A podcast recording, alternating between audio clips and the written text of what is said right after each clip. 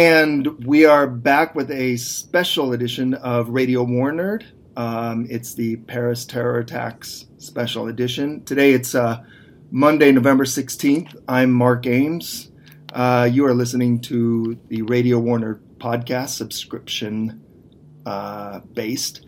And I'm on the phone right now, or on the line, with the War Nerd, aka Gary Brecher, aka John Dolan. Uh, John, can you hear me? Absolutely. Good. Yeah, you sound better this time. Um, so you are now, since uh, you get around a lot, where, where, are you right now?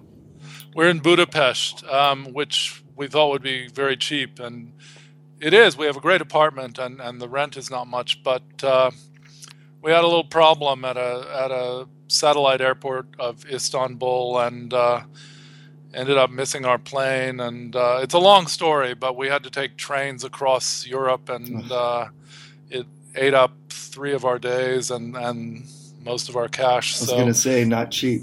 Not cheap at all. Yeah. No. What's up with that? I mean, everything's supposed to be subsidized. There's supposed to be some kind of um, social democratic paradise there, and yet trains there are incredibly expensive. I mean, yeah, they are, but but uh, this one had a, a, had those sleeping bunks like mm. in Russian trains, and you know, there's that horrible ten minutes when the train stops and you hear voices and you think, mm. "Don't come in here! Don't come in here! Don't come in here!"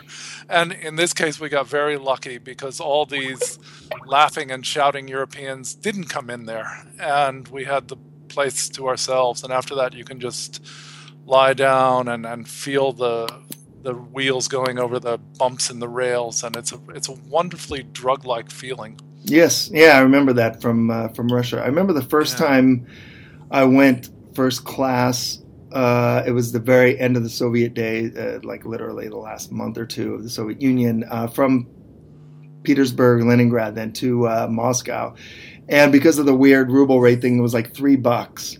And then, um, and then in the early mid '90s, there was this ongoing problem where um, basically I think conductors were were in cahoots with with you know local criminal gangs, and they would um, pump in in the middle of the night in the sleeper wagon. Speaking of sleeper wagons, they'd pump in sleeping gas.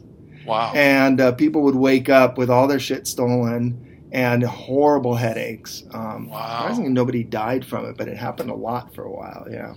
I wonder if it was the same stuff they used at Nordost. No, that was I know. No, that was um, fentanyl, which is right. a, a, morphine. Um, oh yeah, I think there are people yeah. who would be pay who would oh, pay yeah. a lot to be gassed with fentanyl. Yeah, so there's this uh, uh, sort of anarchist drug act anti you know whatever anti war and drug activist in uh, Estonia who just translated my um, Pomerantsev article about the neocons, the new oh. neocons, into Estonian, and um, he's he's been on this subject a lot, and he told me that they have this big fentanyl problem in in Estonia, but the government doesn't care. In fact, they they they sort of have their own uh, war on fentanyl, I guess, because it's mostly confined to the Russian speaking community.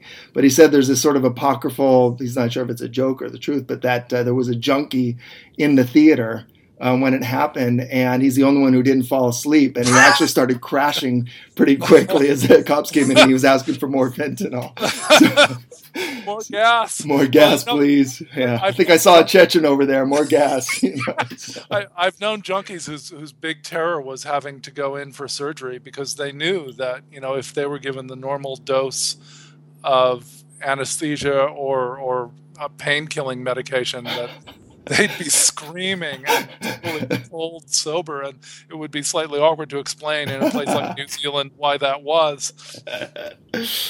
Yeah.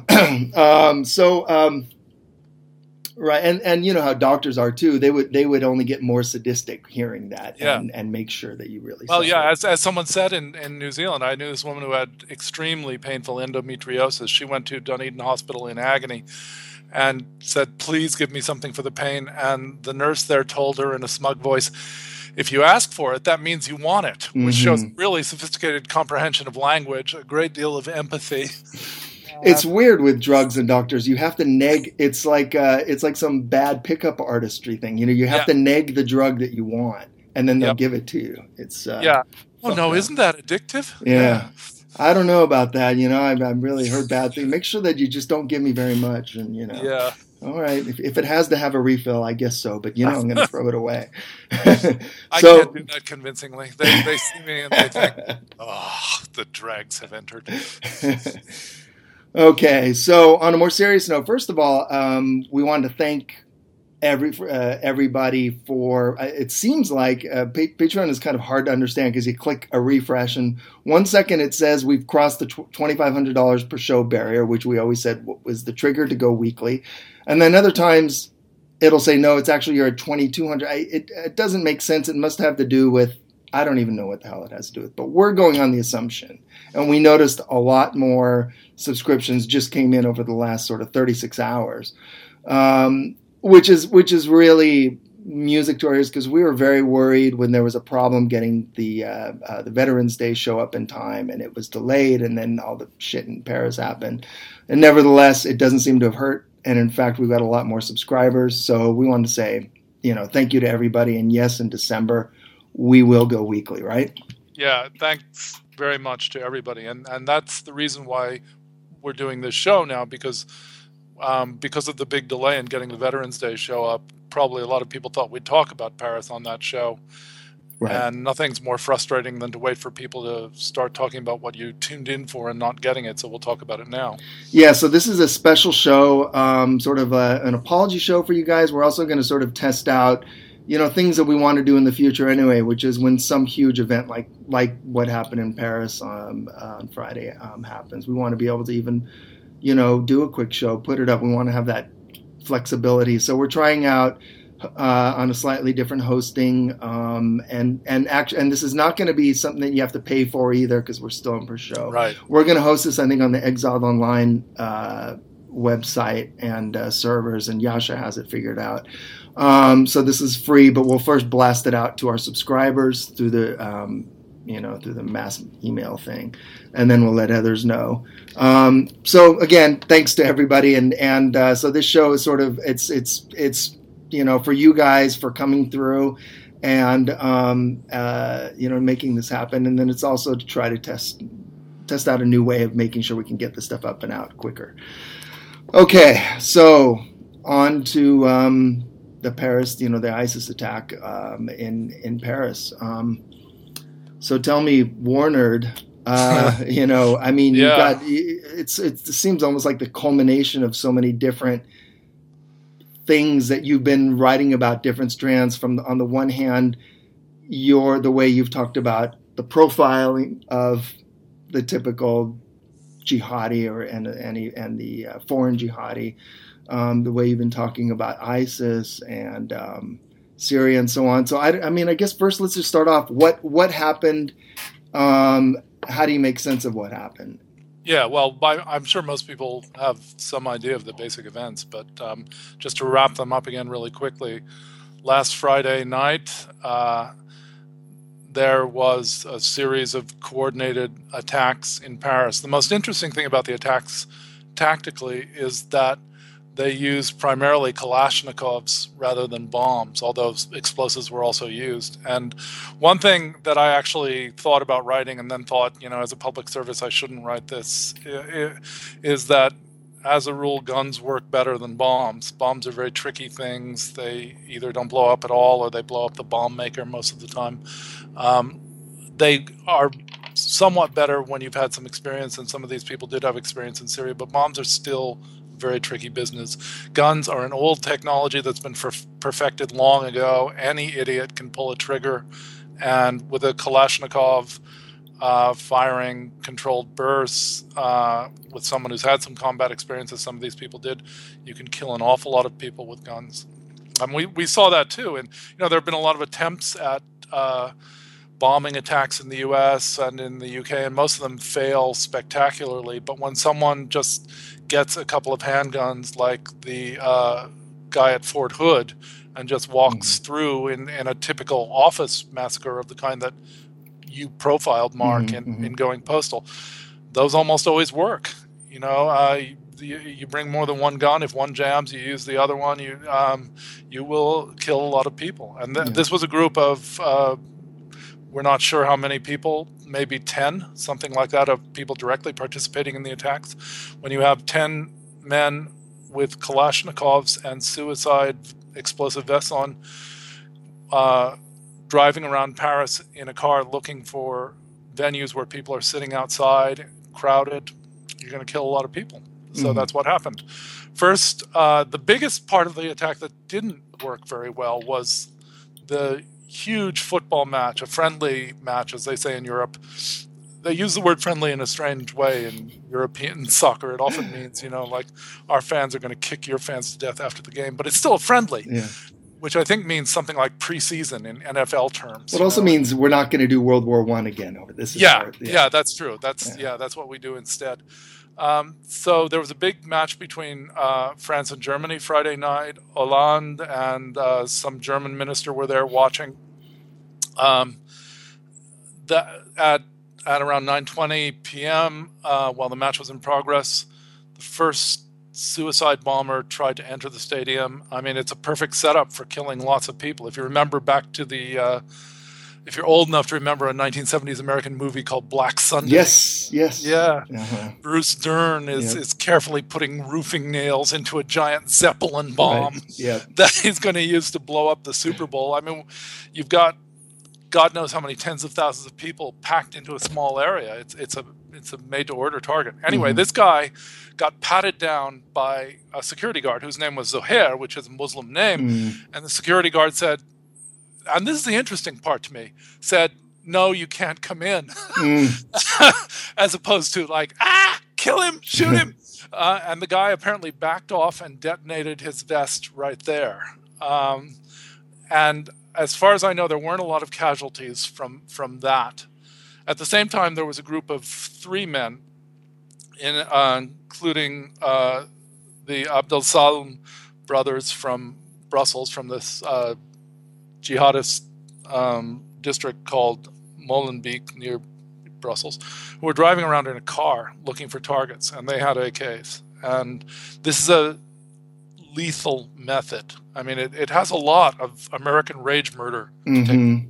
in it. You know, you just drive around with a semi-automatic rifle or two, looking for targets. And it's Friday night. Paris is out enjoying itself so they find a Cambodian restaurant on one side of the street, a bar on the other side of the street, just five minutes after the first bomb went off outside the stadium, and they just spray the Cambodian restaurant. Then they spray uh, the bar across the street, Le Carillon.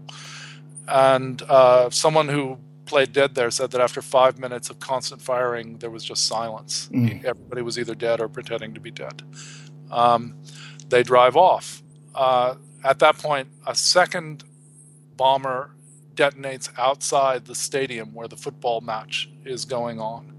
And again, these bombs didn't get into the stadium. The security there was good.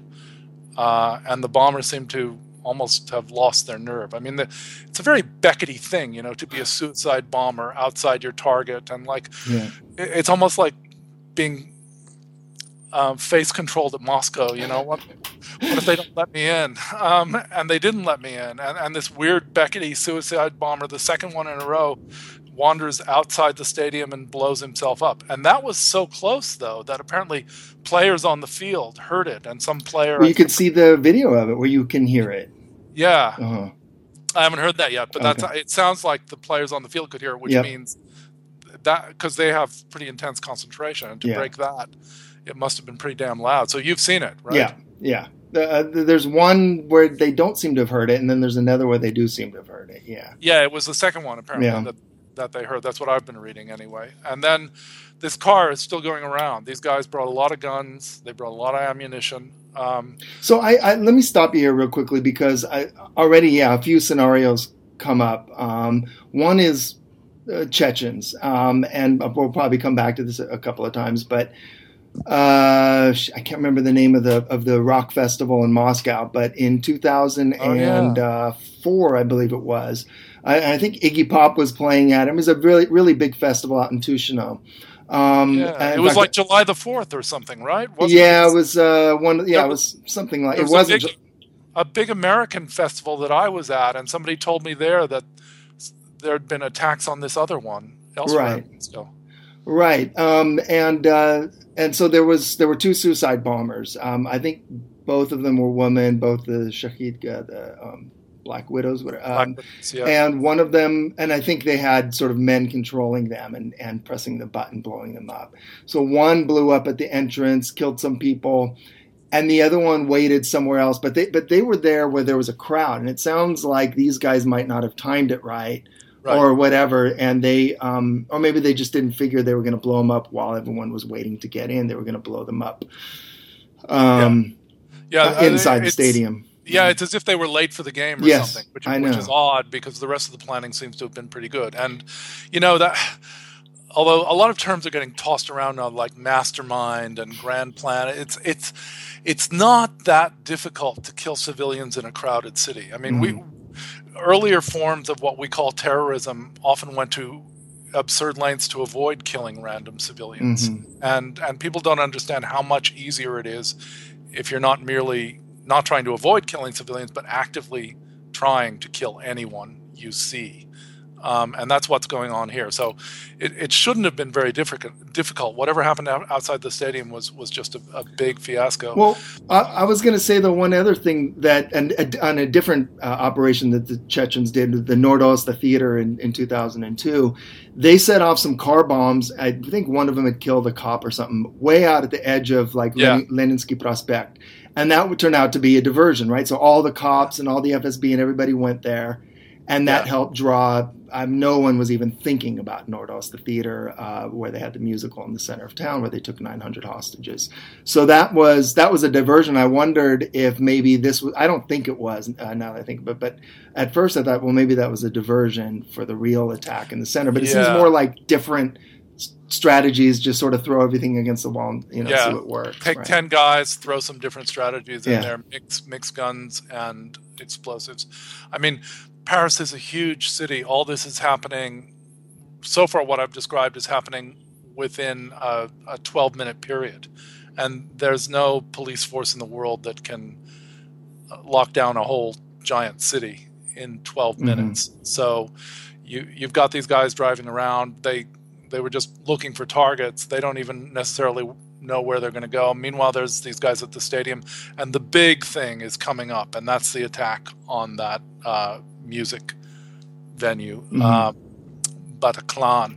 But anyway, so the, the the car drives on, hits a pizza place, shoots a lot of people there. Another place stops, pulls up. Very simple. Pulls up, gets out of the car, starts shooting. Um, 19 people dead at this restaurant called La Belle Equipe.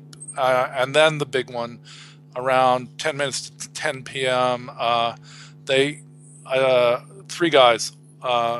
Although there were rumors about four, I don't really know three guys with uh, Kalashnikovs and suicide vests walk into the Bataclan um, theater where some band I don't know about called Eagles of Death Metal is Mhm. playing. You, you know music a lot better than I do, Mark. Do you I don't know. No, I'm, I don't know what the kids are into anymore. Yeah, those so- crazy kids. yeah. Um, anyway, so uh, that was the the most lethal of all the attacks, Mm-hmm. and it it stands to reason. You know, security at a at a sort of funky music place is not going to be as effective as it would be at a major football stadium. So they just started firing as they walked in, and if there was any security, any you know ex boxer doorman or whatever, they're not going to do much against a Kalashnikov. So they just walked in, um, shooting, changing clips, shooting, um, uh, then took hostages, and uh, at that point,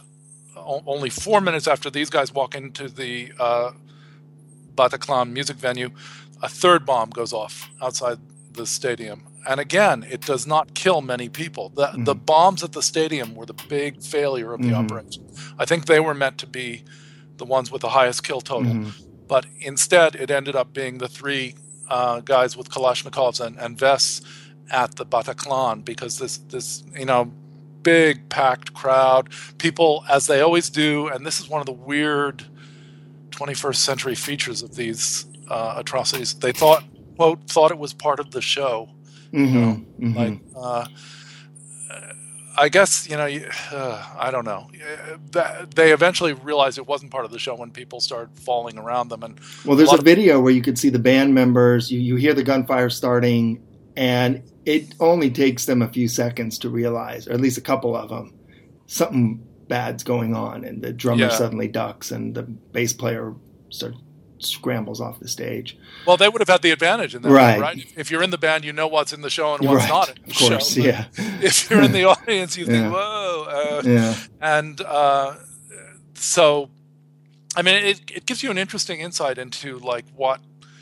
decadent aesthetics really mean and don't mean. Like Eagles of Death metal, you know, Mhm. there's there's real death and there's metal.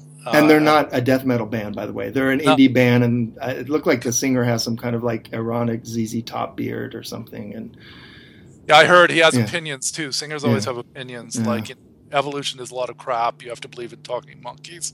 And Mm-hmm. oh god, I, yeah, yeah. One of the one of the worst things is that now this guy is getting. He he's a Trump fan. He, like oh Uh, no, really? Oh. seriously, yeah. He's All right. got all kinds of publicity for his idiot opinions.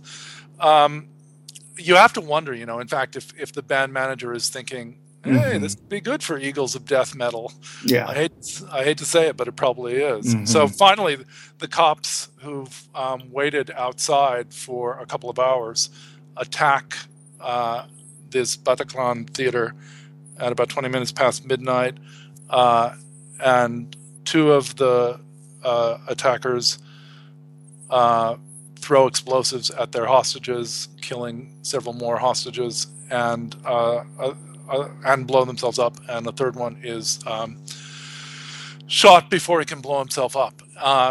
After that, there's basically a pretty chaotic hunt for the survivors because clearly they were there were survivors. One of them is one of the uh, Abdeslam brothers from the suburbs of Brussels, uh, Salah.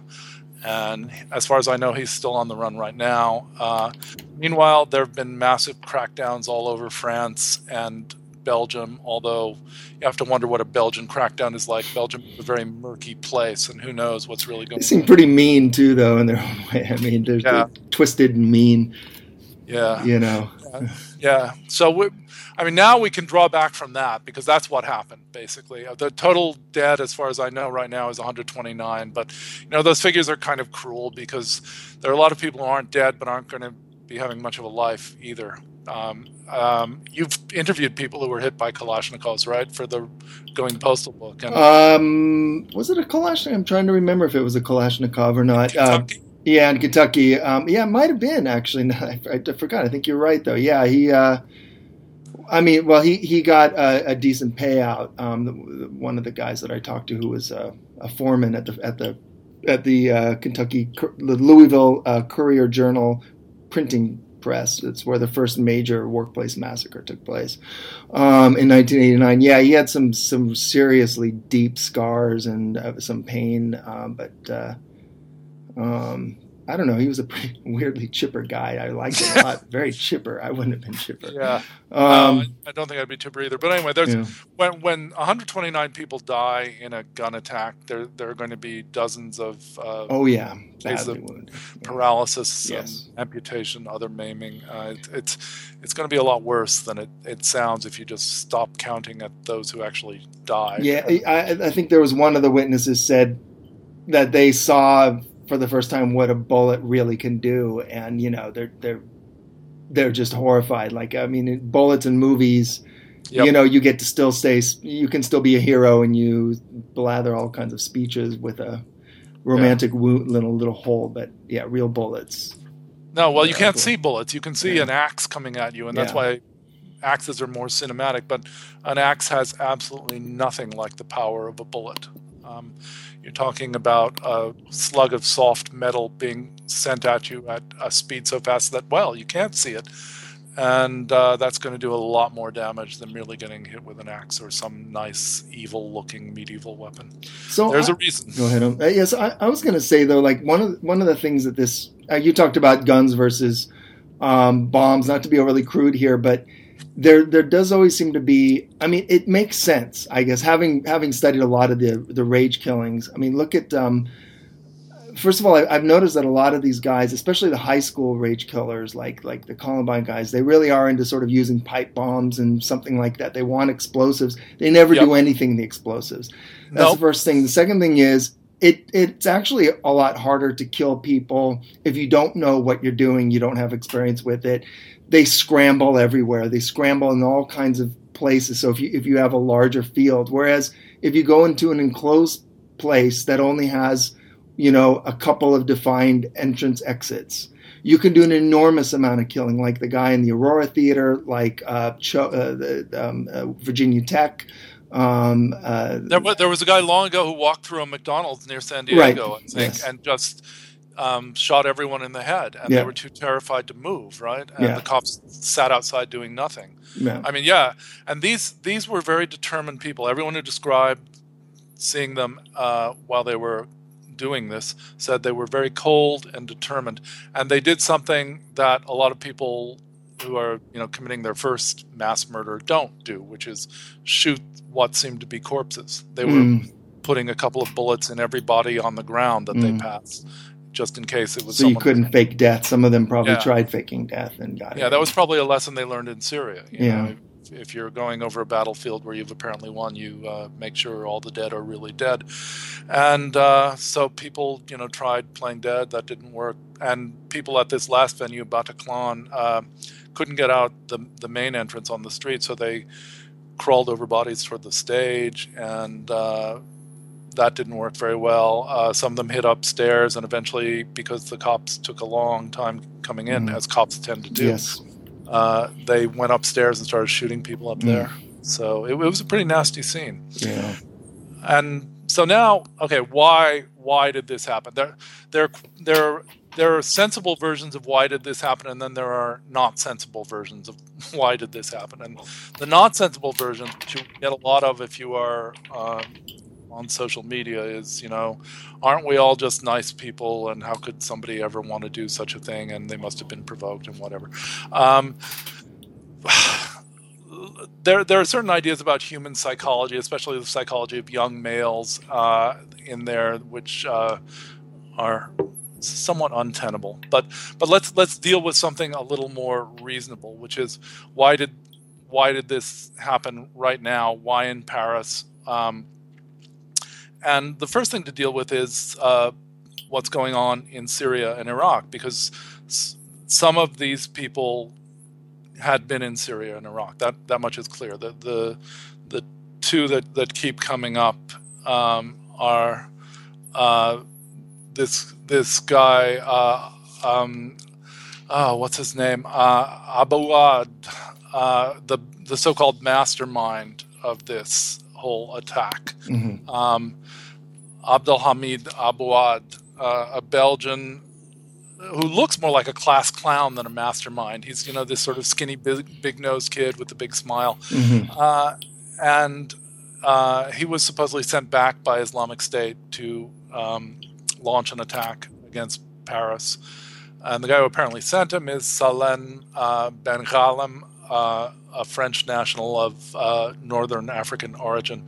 Most of these people are either Moroccan or Algerian. I mean, I, I was with you in thinking this looks Chechen, but so far I don't see a lot of Chechen no. Um, no, I, I, agree.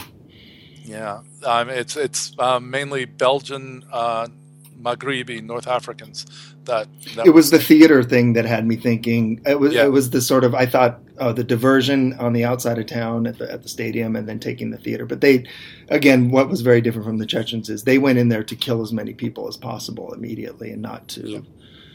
Uh, yeah. negotiate for something. Yeah. Yeah, no, the the Chechens.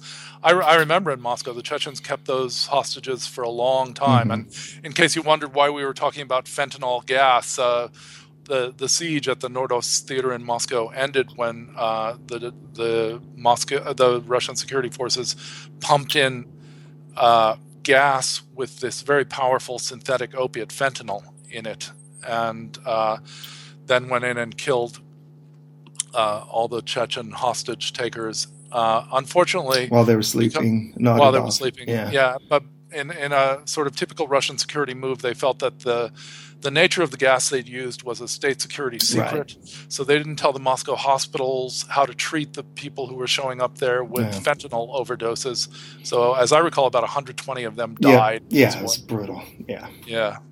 Um, anyway, so um, there's a Syrian link to this, or there's an Islamic State, Al Qaeda link uh, at any rate. I mean, I, I yes. know there's a, lot, there's a lot of blather about Islamic State and Al Qaeda as being enemies, and, and at executive level, that's true, but not all this happens at an executive level. And if right. you've mixed in jihadist circles for a long time, you you tend not to worry about that at the foot soldier level that we're dealing with here.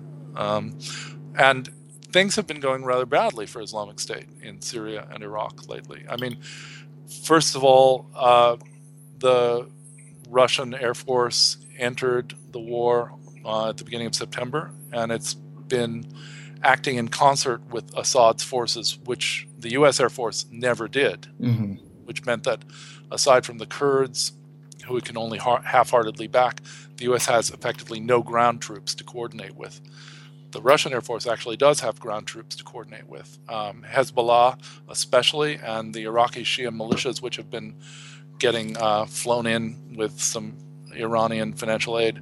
So uh, the the Russians and the Shia have been taking back a lot of really important territory around Aleppo uh, with the help of Russian bombs. Um, and Hezbollah has been has been coming out of it particularly well. Hezbollah is the, the real muscle of the Shia in Syria. And um, it, besides that, there was the uh, drone killing of so called Jihadi John Mohammed Emwazi, the uh, Yemeni British, wherever uh, spokesperson with the knife and the uh, and the kneeling prisoners who got uh, obliterated a few days ago. And it isn't that he matters much in himself, but um, when you've uh, made somebody into your your logo, your face on the internet, uh, you don't want to lose him, and especially in such a humiliating way. There's something kind of depressing about being killed like a bug by a drone, and that's what happened to him. Right. Um, why so why France though? Why attack France? I mean, like the old joke about dogs licking their assholes because they can. I mean, uh, you, these are not. This is a Maghrebi network, a North African network. It can't attack Russia. in fact, even the Chechen networks are having enough trouble in Russia just surviving right now. They're they don't seem able to mount any big attacks right now, and a lot mm-hmm. of their best people have moved to the Middle East where the Russians are still pursuing them. Mm-hmm. Um, it's one of the reasons the Russian Air Force went in to kill those Chechens before they can come home. So Russia's not attackable. Um, the U.S. is also a, a, fairly hard target. There there aren't a lot of uh, links there. There's not a, a, big community to work with. Uh, but France is part of the EU, and it's a short drive from Brussels. I mean, I, I remember I once took a bus from Paris to Brussels, and it's, it's just a nice, easy drive over flat farmlands. And the EU has very lax border restrictions, so you can get from Brussels to Paris easily. And the uh, the place these guys come from is the now famous, otherwise undistinguished Brussels neighborhood of Molenbeek. Uh, there, there have been a lot of links to uh, Molenbeek in other attacks. You'll remember mm-hmm. over the summer that uh, train attack or that attempted train attack. Um, oh, right.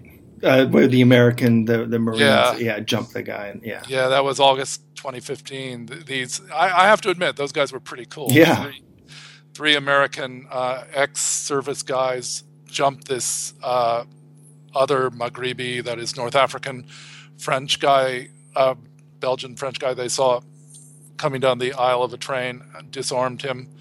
Um, and there, there have always been links with the Moroccan and Algerian community in this uh, neighborhood of Molenbeek. I mean, uh, Belgium is a, is a strange place. Uh, so I was going to say, you know, a friend of ours who who we both know who's um, uh, French. Um, author and translator and so on, and he worked for a little while in Brussels um, as a translator for. Um, uh, I think for the for the government even, and he you know and he knows Russian, and he said there's there's a lot of there's one part of that area has thousands of Chechen refugees as well.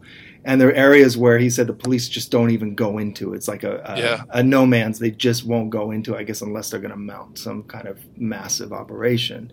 Um, and so it's kind of their own autonomous territory. But he also just sort of theorized that that there's a kind of tacit understanding that these guys will not be, you know, basically um, flushed out completely and and and and attacked and so on. Um, so long as they don't do any of their attacks within Belgium, and you know, there there are always these kinds of sleazy little deals going on all over the world. I mean, uh, I, I, if I remember right, that that Spielberg movie uh, Munich about the Israeli about the Mossad agents who go and try to kill the the Palestinian uh, terrorists from the from uh, the Munich games. Um, there's this one scene where um, I can't remember what has somehow an American. I'm trying to remember, but but basically some American spook um, protects. Uh, I think he winds up protecting a Palestinian because there's some kind of deal going on where the where the PLO doesn't shoot any Americans, and so the Americans won't directly go after the PLO at that time. Uh huh. Yeah. Yeah, and yeah. Well, I, I I think a lot of terrorists or so-called terrorist groups make Yeah. Deals like that Yeah. effectively. Um, at, with with various agencies, and and it seems to work. And there are there are other factors in, in Belgium too. Like Belgium's a mess. I mean, yeah, I mean, there's there's that bitter divide, and I don't know. I think I think it's kind of hard for Americans to understand this sort of divide between people to who to us, you know, all look alike. But uh, there's there's this bitter divide between the uh, French-speaking uh, Walloon population of southern Belgium and the uh, Dutch-speaking Flemish population of northern Belgium, and Brussels happens to be just inside the the Dutch-speaking area. Mm. And although there are many uh, Muslim immigrants in Belgium who speak French, there are very, very few who speak Dutch because Mm. French is still kind of a word lang- world language, and, and Dutch and in the Middle East too. and in the Middle East, Right. yeah, big language there, yeah, but Dutch isn't. So uh, we're talking about mainly um, Muslim North African immigrants from uh, Brussels, and it's not exactly that, as far as I can tell, these people are persecuted in any dramatic or cinematic way. They're not hunted down in the streets. They're not uh, blatantly discriminated against, but they're not much part of anything either. Mhm. They sort of exist in their own world. They're not speaking the language of the region, and uh, there there have been some interesting interviews with people who left Belgium to go to the Middle East, and a lot of them do. They have the highest rate of jihadi recruitment of any European country. Mm. Although, keep in mind, it's not really that high. It's about one recruit for every 1,300 Muslim Belgians hmm that's it's not like everybody's gone to Syria. Um, Right. but anyway, um, Well, it speaks about how dull it is there in a sense. that's it? what I this mean- guy. You're exactly right because that's what this interview said. It's boring in Belgium. Yeah. Um, you you play football with your friends. Uh, you get your dole check. You hang around, and you're not really going anywhere. You're not going to starve, but you don't amount to anything either.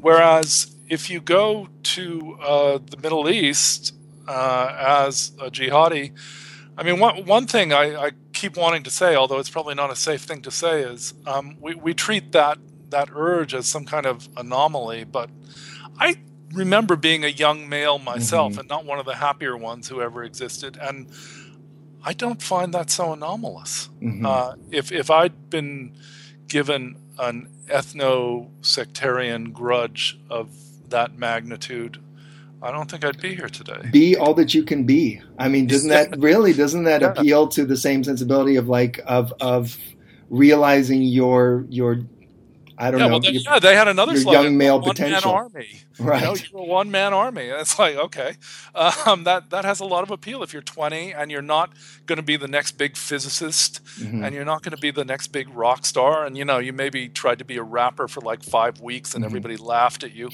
I mean, what what are you going to do? And and you have the chance to be some sort of knight errant as you imagine it. Mhm. I mean, there there are other interviews with people from much poorer countries who have much more direct motives, like, "Oh, please, son, come home to Cairo." No, I was a shoe cleaner in Cairo. I'm I'm a warlord here. why should I come home? My my my sons will be warlords here.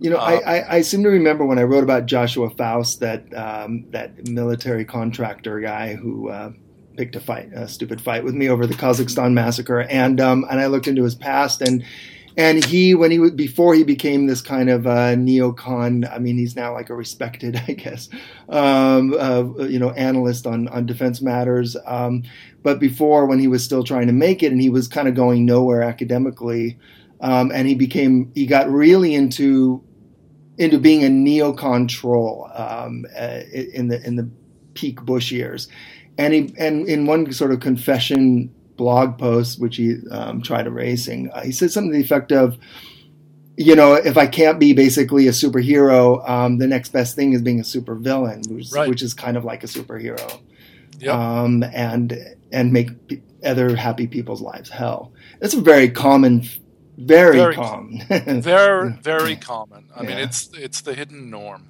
and uh, in in most cases, um, people can be bought off that dream, or that dream can be channeled into something that yes. serves the purposes of, of some bigger group or bigger authority. And, and maybe that's what's happening here, because after all, the, these people who dream of being warlords are not going to be warlords. They're mm-hmm. not. They're not going to survive, frankly. Um, very few of them are going to come back from Syria alive, and those who do will not not have particularly stellar lives either. Mm-hmm. But that is the dream, and it's not such a strange dream. I mean, part of part of the reason that, that places like Australia are doing so well with this is that there there's this besieged, angry migrant culture that that these guys come from. But outside of that is Australian culture, which is also really macho with a big Commonwealth tradition of going somewhere far away and fighting in mm-hmm. wars that don't really concern you at all.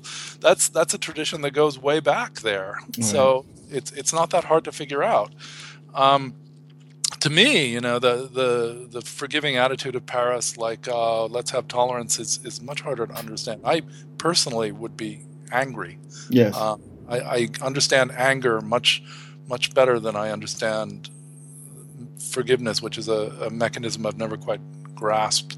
Um, but anyway, so th- I, I don't think there is any big mystery about why these guys did it, and I don't think you have to do uh, elaborate Western liberal self flagellation about it either. It's kind of normal, young, lower middle class disaffected male response. Yeah. I mean, years ago, it was lower middle class surplus whites doing this to other people. Now, you know, the birth rates have changed, the economies have changed, the flow has changed slightly, but it's not happening on nearly the same scale as was happening then. It's right. it's still a fairly minor phenomenon. Um, but um, so that, but what you describe also, though, you know, I think w- what bothers people, people want solutions, especially Anglo Americans. Everything has a problem, you identify it, and then there's a solution. And there really is no solution, uh, except to, you know, I don't know, you know, uh, put estrogen in, in the water what young males drink out of or something. Yeah. But um, um, uh, uh, like, there, there's no real solution to that. They're just sort of um, uh, a, a, price to pay for an otherwise, you know, uh, first world life. I guess. Yeah, well, right? That, I mean, yeah, that that's the most complicated and difficult and interesting thing about this. What will this do? I mean, I, I kept going back, and one thing I want to talk about a, a bit further is the really fascinating history of terrorist attacks in Paris. But the more I, I, the reason I started looking at those is to see okay what what's this going to accomplish? What's going to happen? And the best answer I can come up with is very little. Um, very little is going to change. I mean if you get a major highly publicized so-called terrorist attack at a time when political control is shifting from one internal faction to the other, like 9 11. 9 11 gave a great deal of power to uh, some very stupid extreme right wing elements in the US, and in that way did a lot of harm to the US. Now, you can say Osama bin Laden cleverly knew all that and exploited that and had that in mind, wanted to provoke a massive overreaction. I'm not sure that's true. That gives him an awful lot of credit. Mm-hmm. Um, he had the opportunity through very sleazy relations between the American elite and the Saudi elite to do right. this attack. Just like these guys in Brussels had the opportunity to do this attack on Paris because it was there and an easy drive away. Mm-hmm. I, I, think that has much more to do with what gets hit and how it gets hit. Right. Um, if if they'd had their druthers, they probably would have hit Moscow, but that just wasn't going to happen. I mean, they've never dealt with a Russian border control clerk. My God, wouldn't get anywhere. Yeah. Um, so um, it, it's just a matter of opportunity. The motive is is pretty much a given. Uh, the opportunity is there, and Kalashnikovs are easy to get. Supposedly uh, in, in, Brussels, which has always been a center of arms trade, and I mean for mm-hmm, centuries, mm-hmm. you can get a Kalashnikov for a thousand dollars. Um, what you really need, what's really difficult to obtain for most people, is uh, soldiers who are willing to uh, throw their lives away, and and that's not a problem here. These guys were more than willing to throw their lives away. Um, but I, I was thinking of an interesting footnote to. And as you said, I'm sorry, as you said earlier, I mean, there are, it's a lot more common than people want to admit yeah. openly that there are a lot, there's a large pool of 16 to 25 year old males who are not part of the upper 10% in any culture. Uh, yeah. Looking to die gloriously. I mean, yeah, yeah. Well, I I was one. Yeah, I, I, I can't lie about that and uh, I just didn't have the context. Mm-hmm. Thank God. Yes, exactly. if the context had been provided, you'd be talking to me from beyond the grave. This would have to be a séance. um, but you know, the the only Spirit. yeah. Tell us. Don't do it. Put it down. Go watch a movie. Meet a woman, Spirit. Meet a young girl. Yeah. Um, the only exception I can think of right now to that that Belgian thing is the attack on the Brussels Jewish Museum and mm. Holocaust Center. And it's pretty easy to imagine that you know that was against another minority group and mm-hmm. it might not have offended the powers that be. Right. Belgium particularly that would have been something between the jews and the muslims. Right. Because that, that's the only major terrorist attack in belgium that, that i can think of recently. So this that's one conspiracy theory that has a, a certain plausibility. But you know it, it also goes along with the complete decentralization of everything in, in belgium and the uh, deep hatred between the the two groups that make up the majority of the country and mm-hmm. you know there, has been a lot of sleaze going on there there's there's something wrong with the belgian police force remember the that whole series of atrocious yep. sex murder crimes yep. involving children in belgium and and the cops were warned over and over again and nobody did anything about it it's just uh, a very loose place, a very mm. good place to be if you're trying to set up a, a, network of insurgents. And the French, given that they have a very large North African Muslim population, have actually done you know pretty decent job of infiltrating stuff. But it's hard when you've got Belgium right over the border to control mm. everything. Um, but that's it's interesting that Belgium, that Brussels is the it's the seat of um, the EU and of NATO. Yeah, you know. Yeah, that's true. There, I I mean, there there was a time when NATO's big fear was Spetsnaz targeting, you know, their their Brussels installation, and mm-hmm. there's something quaint about remembering that now. It's such a nice organized theory of warfare. It's, yeah. it's our organization versus their organization, and we're both highly funded and organized, and we have all these rules. And, or some kind of red brigades, or or you know, yeah. They, yeah. Would... Well, that's that's what I was trying to think of. What you know, what did decades of terrorist attacks on various European cities accomplish. I mean, uh, my friend Annibale in, in Italy uh, has been having someone else translate uh, uh a uh, an Italian novel from Turin about the effect of the Red Brigade's um, campaign in Turin, because Turin and Genova were the two big centers, he tells me, of Red Brigade's activity because they have this long leftist tradition. Mm-hmm. And uh, what happened mainly is it kind of made a lot of people's lives miserable. Mm-hmm. Uh, he knew someone who was picked up just for going to a couple of meetings because her boyfriend was interested in it. You know, that happens to a lot of women. You know, they they associate with some idiot guy who goes to the wrong meetings and, and she ended up in prison for something like 10 years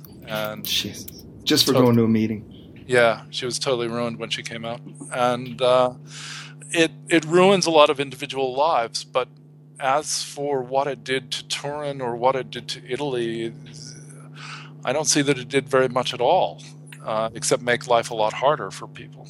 Um, for the left, especially. I mean, um, yeah. well, look, what did all of the left wing revolutionary terror in America? I mean, forget that the 70s, I think, was the greatest period of, of revolutionary bombing, at least in, in the history of yeah. America. Um, the yeah. first half of the 70s, especially when we when I grew up, I grew up there was there were bombings every day in the Bay Area practically. One of my yeah. aunts was bombed. Um, you know, the the Patty That's Hearst, right. The New World Yes. Ladies and gentlemen, Mark Ames had an aunt who was bombed by the New World Liberation Front. Yeah, and she was pretty horrible, I have to say. but but those guys were even worse. The the leader of that it was one of these, you know, three man armies or something that did an enormous amount of bombing, uh, actually. But uh, one day he just took an axe and cut off his wife or partner or whatever's head uh, with the axe. I mean, they, Wow. I mean, like, like, you said, I think some of these these angers were able to be channeled into left wing revolutionary activity, where they, and another time it might have been something else. Yeah. Um, but uh, yeah. but that achieved nothing except giving us Reagan, as far as I can tell. Yeah. and Generally, the only truism I could come up with is left wing or, or alien seeming terrorism is really good for right wing populist regimes. I mean, the, the classic example being Putin. Putin mm-hmm. did extremely well out of the apartment bombings in 1999. I mean, even now there's a lot of argument in Russia about who did those apartment bombings mm-hmm. because, uh, that, I mean, there were, as far as I know, Mark, you'd know better than me, but as far as I know, there were some signs of FSB involvement. Yes, but there were. The, the only thing, you know, I would say that me personally, I think that the chances are, at least in some of them, that they were involved, and there definitely were deep contacts between um, some Kremlin, Berezovsky, FSB, Surkov people, and some of the radical um, Chechens, and they were having their own internal struggle at the time. So they had their own reasons to want to bring the war um, into a different place. Uh, so right. Was sort of battling with Maskhadov, who was supposedly the moderate, but Maskhadov had already like declared Sharia law everywhere. Like, things were going really bad, and so I think at first the Chechens I mean the Chechens, you know, the the, the more extreme ones led by Basayev and um, Khattab uh, set off some of the apartment bombs, like in um, in Dagestan. I'm not sure about Moscow, but it seems to me at least one or two. I mean, there was the incident in Ryazan outside of Moscow where right. um, the woman found FSB guys actually with FSB plates, plates placing sacks of Gexagon plastic explosives in the basement yeah, of she, their building. She got the number plates and everything, right? Yeah. Uh, and they had to come out. The FSB had to come out and say it was a training exercise. Good job, good job. Now shut up. And then um, other people who tried investigating it wound up getting killed. And yeah. so you know, there. But but on the other hand, Andrei Soldatov, who's a very anti-Putin. Uh, and an excellent reporter, um, investigative reporter, like one of the best that's out there, is still in Russia and still alive. He he dis- he doesn't believe it, and there are others who don't believe that they were actually well, behind it. It, it doesn't have to be active role, does yeah. it? It has to be.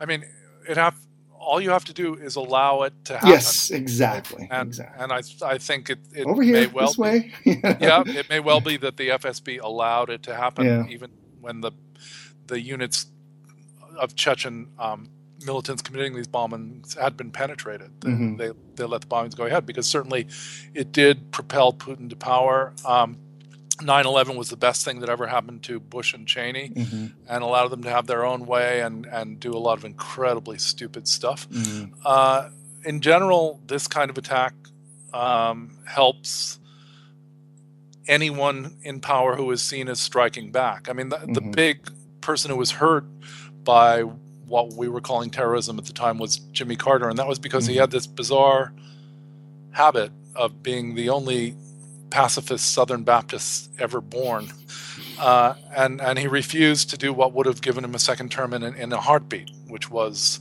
level a few Iranian cities mm-hmm. uh, in return for demanding the return of, of the American diplomatic hostages. So as long as someone strikes back, the authority is is strengthened and Hollande is, is making warlike noises at the moment, so it probably won't hurt him. In fact, it, if you're a mid-level French security official, it gives you the green light to break down a lot of doors that you mm-hmm. know are, are trouble, mm-hmm. but you haven't quite had legal reason to break down before. And they've been doing that, and they mm-hmm. found supposedly rocket launchers and Kalashnikovs and all kinds of fun little toys that, mm-hmm. because they don't have a Second Amendment, are not even legal in France, such as mm-hmm. their level of repression.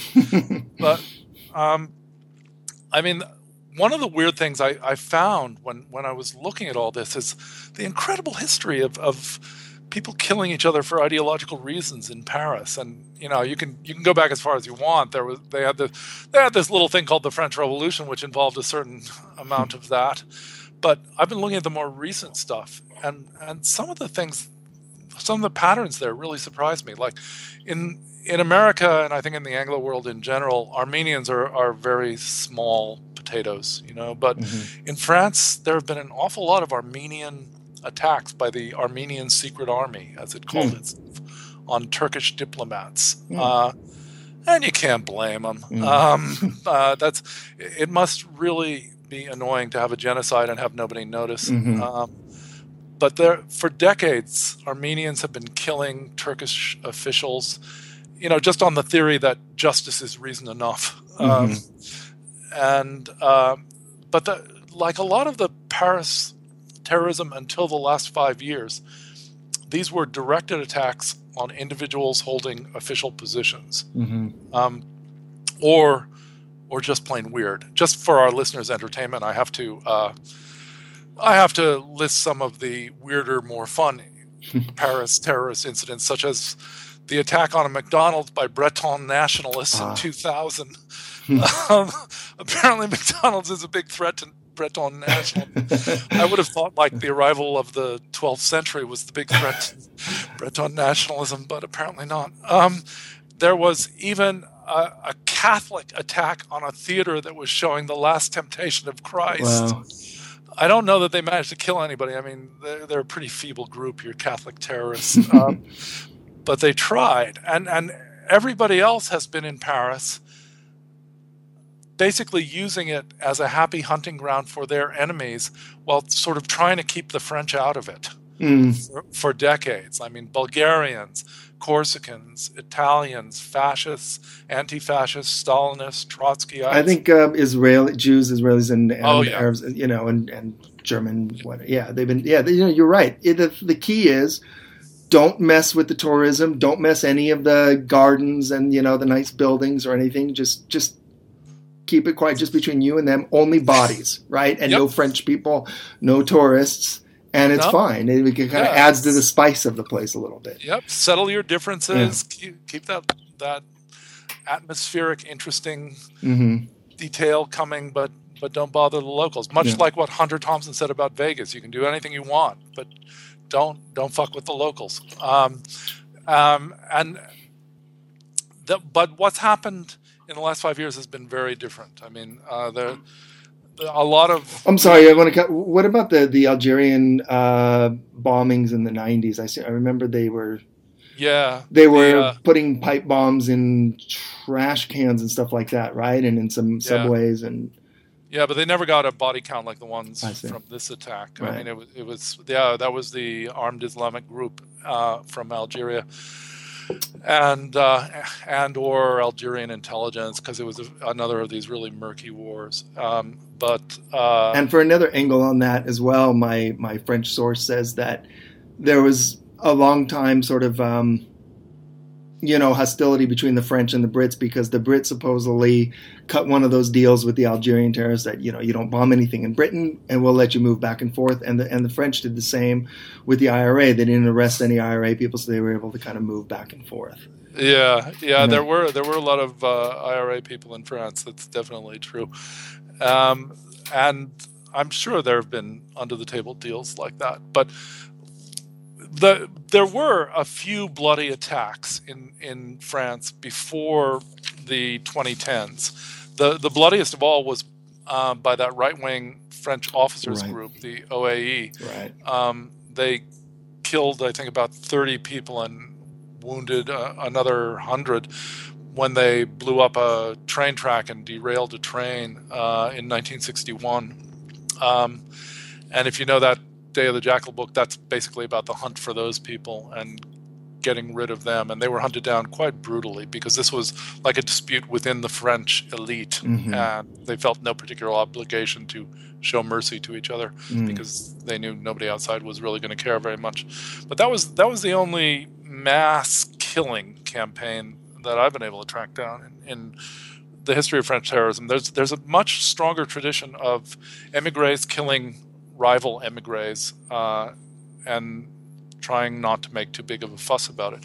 But then it starts to get really messy around 2012. I mean, um, if you remember, in the first of these that I recall is uh, Mohammed Merah in Toulouse, who started mm-hmm. killing Jews, mm-hmm. um, killed a rabbi, rabbi and three French soldiers and three Jewish children as they were going into some uh, Jewish school. Um, and he had sort of the typical history, if there is one. And, and to some extent, country by country, there is. But when you try to do it jihadi in general, you can't do it. But country by country, you kind of can. Um, he was just kind of an, an ordinary little jerk. You know, mm-hmm. he was mm-hmm. kind of a, a, petty criminal, not in a big way. Um, liked cars, liked to show off. Um, and then um, he just decided to go out in a blaze of glory and started killing Jews. Uh, there, there is a strong Jew killing mm-hmm. uh, pattern to these. Uh, the the guy who uh, who attacked uh, the Jewish museum in Brussels was also a French Muslim um, and a real one of the one of the nastier ones, a real sadist. Um, uh, but then there was an attack, a wave of attacks with cars. I mean, cars can be a very serious weapon. Mm. Uh, in Dijon in 2014, uh, someone shouting Allahu Akbar used a car to hit 11 pedestrians. Mm. Uh, and the same thing happened in Nantes a little later. Uh, another dreary, you know, French city. Uh, he hit 10 people shouting the same thing. Um, then there's the attack on uh, Charlie Hebdo uh, in January 2015. I'm sorry, but the car, you know, it just it, it can't help. I think we talked about this before, but it reminds me. Well, first of all, of course, that's been I think one of the weapons in this kind of semi intifada uh, that's been going on in Israel, but but also in a sort of going postal um, uh, mass killing. I think she killed a few people in Oklahoma. Right? She had just gotten fired from yep. like Dairy Queen or something, and um, I think it was worse than Dairy Queen, even more local. Yeah. Wow. And um, and she just took the car and thought it's all over and just started running over people in a homecoming parade or something, right? Yeah, um, it was an Oklahoma State University parade or something. And right. yeah, she killed some grad student from India, I think, and then some alumni couple and some three year old child. Yeah. Yeah. Um, yeah.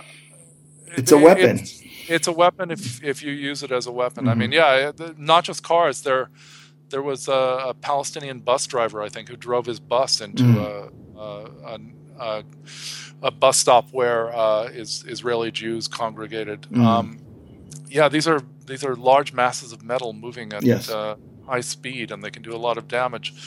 Um, so those were those.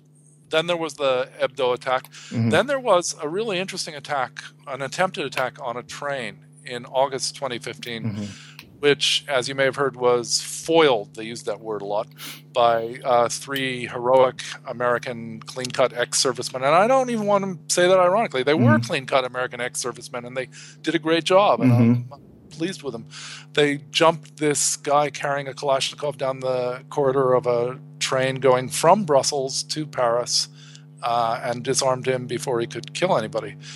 And that guy was also from Molen Molenbeek, if I'm pronouncing it correctly, that suburb of Brussels, which mm. produces an unusual number of jihadis. He'd been staying with his sister in Molenbeek before he uh, launched out on his train killing career. Um, and that was supposedly planned too uh, by Abaaoud, uh, the mm. so-called mastermind of these things, who has deep links to Molenbeek. Although Abaaoud himself is from a higher uh, social class, he went to an elite high school mm. in downtown Brussels. These guys are more his vassals mm. than his equals. Um, it does tend to happen that way, doesn't yeah, it? Yeah, you Bin need Laden a and, yeah, yeah, you need a middle class or even upper class uh, planner, right. uh, and then you need some guys who are willing to throw their lives away. And if you've got that combination, you can do a lot of damage. Well, it's interesting because his choice of targets. I mean, clearly. Uh, whoever chose the targets uh, for last Friday's attack, I mean, knew knew France pretty well, knew Paris pretty well, knew the different kinds of crowds fairly well, I would think. I mean, mm-hmm. these were these were basically Williamsburg. I mean, basically they attacked Williamsburg. They attacked a, a soccer stadium where the where the French uh, leaders were, and then they attacked essentially like a Williamsburg area. Um, Tell me what Williamsburg. Well, so Williamsburg is, is like the young hipster Brooklyn uh, area okay. where yeah, it's all the bars and the nice cafes and the the, the indie you know concert venues and uh, and every hipster in the country, usually with the rich parents, wants to live there, and Vice magazine's headquarters is there, and so on and so forth. So, okay, um, this part of the 10th, 11th arrondissements are are basically Williamsburg of, yeah. of Paris, and um, and I, I mean I don't know, we will find out more about it and how much that was actually deliberate. I mean, I'm kind of assuming it was um, and how deliberately they targeted like an indie concert. But it, I mean, it does also fit in sort of the profile that we've we've talked about earlier of a jihadi, which is a um, a, a, resentful, angry, jerk nerd. you know, yeah. uh, those are yeah. the people you would want to kill. Um, I mean, when you're when you're talking about how deliberate the targets are and these great you know mastermind political plans it's going to trigger this and then that no these are the people maybe they wanted to kill and it yep. felt good killing them because they were losing somewhere else, and it was kind of that simple. Yeah, yeah. I mean, these are. Yeah, I, I, I, as I said, I don't find it that hard to understand. If you think of the beginning of any horror movie you ever saw, it starts with the uh, quarterback and the prom mm-hmm. queen sitting in a convertible in a place they shouldn't be, and uh, there's no denying that most of the little jerks in that theater are going, "Oh God, yeah. they're gonna get it. They're gonna get it." Yeah. It's a very common feeling. Yeah. Um, so how would you um, rate this? You know, because we've you you've been really right on ISIL um, as I mean, you basically called it that they were going to lose on the battlefield. You know, even to a, a tiny beleaguered um, uh, the Kurdish um, uh, militia, uh, woman-led militia, and um, and they did, and they they just do seem to they do seem to not have a whole lot of luck when they when they face sort of any I don't know in any kind of pitched battle of any sort. Right. Um, and uh, but but they're really uh, impressive as opportunists. Uh, yeah, they're very they're very good at, at some things, and especially at shifting fronts, and, mm-hmm. and that's what we've seen with the Paris attack. I mean, they're getting hammered in Syria and Iraq because things are finally starting to move in Iraq. The Peshmerga, the um, sort of middle class Kurds as opposed to the socialists in Syria have done a pretty disappointing job so far, but they're finally starting to move. They took back Sinjar, so yeah. That, but but when, even there, I'm sorry to cut you, but you know, I was wondering why didn't they take it earlier? Well, because you always want to save your men. I mean, it's a yeah. it's a Maoist strategy. Why would you go after them? Yeah, you yeah, would lose men. You're only going to go when you know that these guys have been pulverized, and then they're going to finally leave. I mean, ISIL has been kind of stupid in that sense. Like they put way too many men. They they got their asses kicked in Kobane, and um, um, I mean that was actually that showed how stupid they could be, right? That they kept throwing yeah. everything into that. Peshmerga wouldn't have. They'd have just gone somewhere else and yep. waited for another day. Any smart guerrilla group would have. Yeah. Well, I, th- I think one thing it showed is, if we're being more generous, is that Islamic State has a surplus of not very mm. valuable manpower, and and you know they, they don't particularly mind uh, throwing it away in order to keep their deal with say Erdogan, for example, like mm. saying, "Look, we tried to take Kobani like you right. told us to. We lost three thousand men doing us doing it. Give us a break." Yeah, uh, because they can spare those three thousand men. They weren't particularly valuable. There right. are a few people who are valuable in Islamic State, but not most of them are just you know young and dumb. Um, so um, they they've been losing in Par- uh, in, in uh, Iraq and Syria. They switched the front to Paris. They they're very good at switching fronts, mm-hmm. uh, and they're very good at, at exploiting weakness even on their own side. Like uh, the Daily Beast, in its highly disingenuous and melodramatic coverage of what's going on in Syria, said Russian air campaign failing, Islamic State gains turf. yeah, well, they gained it from the other Sunni militias that the Russian uh, Air Force had obliterated mm. because they have no qualms at all about attacking other Sunni militias that have been weakened um, by attacks from Shia or, or other forces. They're right. always very good at uh, that kind of conscience free move where you where you just uh, grab a rival's territory, and Paris is just another example of that. You know, they're they're losing on what they see as the Khilafah, their their main front, the Caliphate in the Middle East. Um, so, and, and, they lost their their logo, their their face, um, Muhammad al and so they uh, administer a big slap, and and it was a big slap. It really seemed to hurt the French, and that's easy to understand. But to draw back and look back, look at it a little more cold bloodedly,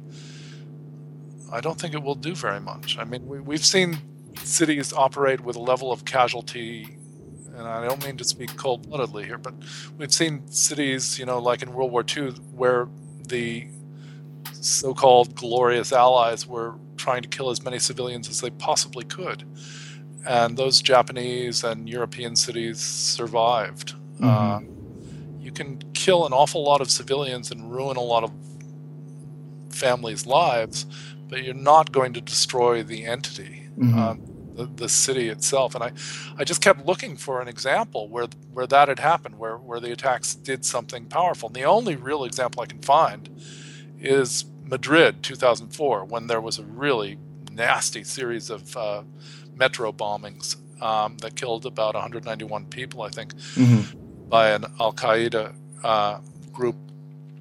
And uh, that brought down the government. But that, as I said, was because they, they told a stupid lie. They mm-hmm. blamed the Basques. Um, and the reason they blamed the Basques is that this party, the PP, was an enthusiastic partner of GWB's invasion of uh, Iraq, and uh, that was a dumb decision in the first place, and they blamed the Basques to try to tell people this has nothing to do with the fact that we're sending a few troops to Iraq, and mm-hmm. of course it did, and they paid the price for that. They were booted out at the next election, but. Uh, I don't know. I don't. I seem to remember we, we we sent them off with a sort of fuck you to like, oh, you can't handle this. Is all it takes. We shouldn't even have these friends anyway. We were real yeah. dicks. I mean, oh yeah, American one was being awfully dickish yeah. in those years. I mean, there I, you've seen a lot of uh, Facebook posts about uh, how the American political elite now loves France, and it's like, uh, excuse me, what about freedom fries? What I happened know. with freedom fries? What happened with the cheese-eating surrender monkeys? Yeah. No, and and and I, I recalled again. Actually, um, the War Nerd uh, tweeted out again that excellent article from the Exile. Um, from a little over a decade ago, Glory to France and, and France's yeah. great, glorious martial tradition going back, you know, yeah, many hundreds of years. Um, so, um, you know, I hate to ask this question, but everybody wants to know if there's any possible way of answering it. If there isn't, just tell me. But what do you do now? What do you do about ISIL? What and what do you do if you're France or the hmm. U.S.? Well, yeah. Um, there aren't really very many jihadis given the possibilities. I mean, there are about a billion Sunni Muslims in the world, and they're a population that skews fairly young. Given that, there are not very many jihadis. And uh, yeah, you said you're surprised how few actually, yeah. you know, given all this reputation and all the bad propaganda about, you know, Islam and yeah. so on that they're actually remarkably not into fighting and killing compared to other people. Yeah, yeah, no, the the uh, Belgian Muslims have the highest per capita rate, and as I said, that rate is one in every 1,300, which is not a very high rate. Mm-hmm. So I think there isn't really a glamorous, clever strategy right now, but I think attrition will wear down the networks faster than it will wear down the countries that they're attempting to attack. I, I see it as being much easier to uh, put away a few hundred um, angry nerds than to close down Paris for good. Um, and I, I think that will eventually happen. I mean, for a while, Islamic State was a good deal for a certain kind of mm-hmm. loser that, that I admit I find it quite easy to understand. Um, you, you, go from being nobody to being uh, what you can delude yourself into thinking is some kind of heroic knightly figure. But as, a real life, as, like a, uh, you play these games uh, where yeah. you get to shoot people everywhere. You can do dark shit. You can rape. Uh, you know, like yeah. uh, get, you, you, can yeah. buy and sell female captives. Yeah. And there's there's a very atavistic, sadomasochistic side to this that that can't be ignored. I mean, it's I mean, it's it's that or be um, a frustrated twenty uh, year old sort of despised by the the local Belgian population yeah, or whatever. Not even persecuted. Just yeah. Ignored. Just sort of ignored and despised, and you sit there in your parents' place, getting yelled at while you're trying to just play fucking, you know, um, one of your games, and uh, and then you have to go to some shitty part time job, yeah. um, you know, scooping ice cream for assholes. Um, is, is that or I mean, death just isn't real at that age. It's no. It, it really isn't. Yeah. It, it's one of the strange things about getting old is that you value your worthless old carcass more as it becomes more worthless. And back then, when it was a carcass worth having, you would have thrown it away for nothing. uh, yeah. I wish I had that carcass back. Yeah. anyway, youth wasted on the youth, as they say. Yep. Yep. yep. So, um, the trouble is, though, that um, the people who got in early I mean, Islamic State has been compared to a pyramid scheme, and I think, although it can easily be pushed too far, that's a reasonable comparison in some ways. The people who got in early did really well out of it. Uh, eventually, the enemy adapts, and that works on both sides of, of the struggle. The um, the Kurds adapt, the Shia Iraqis adapt. Uh, Assad gets help from Russia. Things start to move. The American and Russian air forces are competing to see who can kill you the odds change and they're not as good anymore. Uh, I think the odds have already changed, in fact, and yeah. most of the, the best of Islamic State is gone. Uh, we saw this in Moscow, remember, with the mm-hmm. Chechens. The Chechens yeah. seemed like an unstoppable force in Moscow, and eventually they all died. Mm-hmm. You know, they, and those were know. really good fighters. Those were yeah. genuinely good fighters. Yeah, yeah. The Russians adopted. They they got a lot better. I mean, things don't stay the same always. That's right. one of the stupid mistakes I think you make. Um, you know, I, I, think a lot of people in this country, especially sort of the Cold Warrior neocon class, they still can't get over the fact that Russia is not the Russia of Boris Yeltsin, which right. is a laughing stock, which gets kicked around by anybody, um, which which you know would lose a, a, an award to the Jamaican bobsled team, let alone to the to the uh, Chechens. I mean, it was it was embarrassing and painful and, and horrible. I mean, I I found it. I don't know. I, I, a lot of it was was painful, and you knew this thing was going to bounce back at some point. Yeah. In fact, I, I remember Georgians telling me that especially in some others like the, you don't understand the russian bear. It's gonna it's gonna come back and they're gonna remember all of this. I remember mostly were georgians telling me this in the, in the 90s um, and, and they were right. And yeah they went and they methodically the second time around they borrowed a bunch of different tactics. They learned from their mistakes. They were battle hardened against the best fighters pretty much in the world. Yeah. um, and they did some really ugly shit. They learned from stuff we did and i mean you know, as much as you can possibly, quote unquote, win a war like that. Um, they did. Yeah. Oh, they yeah, they won. I mean, the, the place is under control. Mm-hmm. Life may not be very pleasant for the inhabitants, but that's never the point of a counterinsurgency mm-hmm. campaign.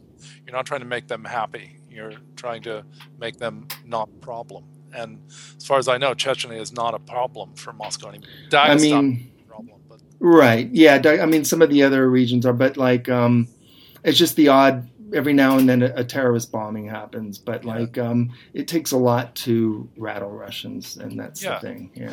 Yeah, and I, I think the the number of willing jihadis is much less than the number of mm-hmm. Chechen insurgents, mm-hmm. and uh, the I think eventually the the prospect of becoming a warlord will seem less probable. The prospect of becoming uh, drone hamburger will seem a lot more probable. Mm-hmm. Uh, and and the idea of working at a Winchell's will seem a lot more better, you know, or something. So yeah. Um, but I, I, realize that we're way over time. I mean, by the normal time, which should be fine. This is a special show. Um, and uh, once again, I want to thank all of our subscribers. You guys pushed us past the mark. This is a special show for you. And if and if you're one of the people listening who hasn't subscribed, go to the War Nerd page on Patreon. You know, Patreon is p a t r e o n dot com um, and subscribe to the War Nerd Show. Uh, we're going to switch over next month from paying per show to monthly. So if you pay what would be starting next, uh, if you pay now five dollars a show, but which will next month be ten dollars a month, you'll also get a special War Nerd newsletter. They've been great so far, very personal. Um, heartbreaking and uh, just great, great uh, newsletters from the War Nerd directly into your email box. These are only by subscription. Um, and again, thanks to all of you guys for for growing the War Nerd uh, podcast, um, and uh, and thanks also to Pando, um, our day job employer, for for backing us and. And so also check us out at Pando. My name is Mark Ames. I'm with the War Nerd, uh, Gary Brecher, aka John Dolan. And do you have anything else you want to say before we sign off? Well, I, I want to say thanks to Mark Ames as well for being oh, such a great shucks. interviewer and interlocutor and inter all of that.